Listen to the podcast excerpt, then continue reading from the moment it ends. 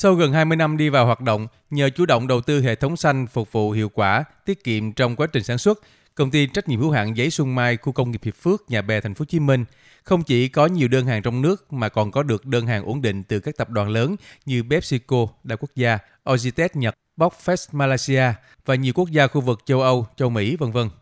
Ông Phạm Văn Dũng, Phó Chủ tịch Hội đồng thành viên công ty trách nhiệm hữu hạn giấy Xuân Mai cho biết, với quy mô hai nhà máy, công ty chuyên sản xuất giấy kraft và giấy tissue với khoảng 80 đến 90% công đoạn sản xuất đạt tiêu chuẩn xanh hóa. Công ty đã đầu tư khoảng 5 triệu đô la Mỹ cho trạm xử lý nước thải và gần 10 triệu đô la Mỹ cho các khoản khác. Việc đầu tư cho kinh tế tuần hoàn, kinh tế xanh khá lớn, nhưng bù lại đã tạo dựng được uy tín với khách hàng. Hiện nay, công ty có kế hoạch tiếp tục nâng cấp hệ thống nhưng rất khó vay vốn. Đòi hỏi phải có dự án mới thì mới có thể tiếp cận được nguồn tín dụng xanh, ông Dũng nói. Đi vay mà dựa vào cái uy tín của công ty với ngân hàng á, thì nhiều khi ta cho là tài sản hình thành từ vốn vay để mình mình vay tiền. Chứ còn với nhà nước chỉ hỗ trợ cho những cái công ty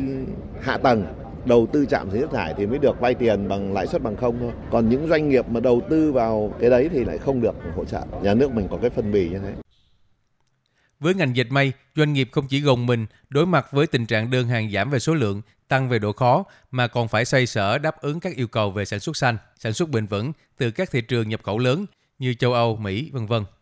Để chuyển đổi xanh thì chi phí đầu tư lớn, thời gian hoàn vốn kéo dài, rủi ro thị trường cao, doanh nghiệp mới thành lập khó chứng minh được năng lực tài chính. Đây cũng là lý do khiến nhiều dự án được hoạch định nhưng vẫn đang chật vật tìm vốn đầu tư. Ông Phạm Văn Việt, Chủ tịch Hội đồng Quản trị công ty Việt Thắng Zin cho biết, ngành dệt may đã tiếp cận với năng lượng tái tạo như điện áp mái, điện mặt trời. Vấn đề là không phải doanh nghiệp nào cũng đủ khả năng tài chính để đầu tư phát triển song hành trong quá trình sản xuất và không phải ngân hàng nào cũng cấp vốn cho doanh nghiệp để đầu tư vào lĩnh vực này. Ông Việt nói. Hiện nay thì ờ, chúng ta đưa ra những tăng trưởng xanh như thế nào để để cho nó bền vững và có thể thực hiện được. Cái câu hỏi đó rất nhiều các doanh nghiệp muốn đầu tư hay muốn thay đổi hay muốn công nghệ 4.0 thì tiền đâu? Có thể là đây là một nút thắt sẽ tháo gỡ được. Hiện nay thì thế giới họ đang đưa ra cái cái quỹ À, để phục hồi xanh thì thành phố chúng ta cũng sẽ có thể làm cái chuyện đó. Nhưng mà chúng ta làm thế nào để chúng ta có được một cái cơ chế nó kịp thời trong bối cảnh chịu áp lực chuyển đổi xanh từ thị trường, ông Vũ Đức Giang, Chủ tịch Hiệp hội Dệt may Việt Nam cho rằng nhiều doanh nghiệp rất muốn chuyển đổi nhưng chưa thể thực hiện. Cụ thể trong ngành dệt may còn thiếu hụt nguồn cung, nhập khẩu lớn, chịu nhiều áp lực từ các vấn đề của thị trường, thay đổi công nghệ, tìm kiếm đơn hàng. Để giải bài toán này, ông Giang cho rằng Bộ Tài nguyên Môi trường nên xây dựng nguồn quỹ, hỗ trợ các khu công nghiệp đầu tư xây dựng nhà máy xử lý nước thải, hệ thống năng lượng xanh, tuân thủ đúng các điều khoản cho phép từ các hiệp định thương mại – có như vậy mới giảm bớt nhập khẩu, tăng tính chủ động cho doanh nghiệp. Cần có cái vải trong nước thì chúng ta mới lấy được cái dòng thuế của hiệp định thương mại. Chính sách ấy nó phải đi sát với thực tế và có những gì đó bất cập thì chúng ta cần điều chỉnh để tạo cho doanh nghiệp phát triển ổn định bền vững, đi đôi với cái xanh, đi đôi với các cái cơ chế chính sách và đi đôi với phát triển về thị trường. Để doanh nghiệp tiếp cận được nguồn vốn phù hợp kịp thời, theo các chuyên gia, cần thiết nhất lúc này là vận dụng nghị quyết 98-2023 của Quốc hội để dẫn dắt dòng vốn quốc tế vào Việt Nam – thông qua việc thúc đẩy giải pháp cải thiện cấu trúc của thị trường và kết nối thị trường trái phiếu xanh, thị trường carbon tự nguyện trong nước với khu vực. Cụ thể có thể phát hành trái phiếu xanh để đầu tư một phần hay toàn bộ cho các dự án năng lượng tái tạo như điện gió ngoài khơi khu vực biển Cần Giờ, dự án chiếu sáng công cộng bằng năng lượng tái tạo,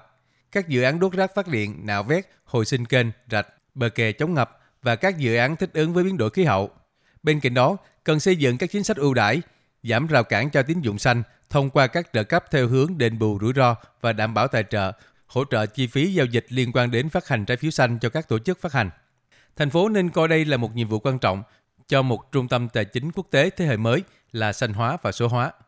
Chuyên gia kinh tế Trần Du Lịch, Chủ tịch Hội đồng Tư vấn triển khai nghị quyết 98 2023 nói. Là phải từ cái kết quả của diễn đàn cái cái diễn đàn kinh tế vừa rồi về tăng trưởng xanh tôi cho rằng nhiều cái giải pháp rất là nhiều cái rất ý nghĩa cần cái đúc kết ngay trong thời điểm này để hình thành một cái hệ thống quan điểm phát triển hỗ trợ doanh nghiệp chuyển đổi xanh như thế nào trong cái thẩm quyền của thành phố. Và đấy là cái mà làm nền tảng để phát triển cái tín dụng xanh tiếp nhận được cái tín dụng xanh.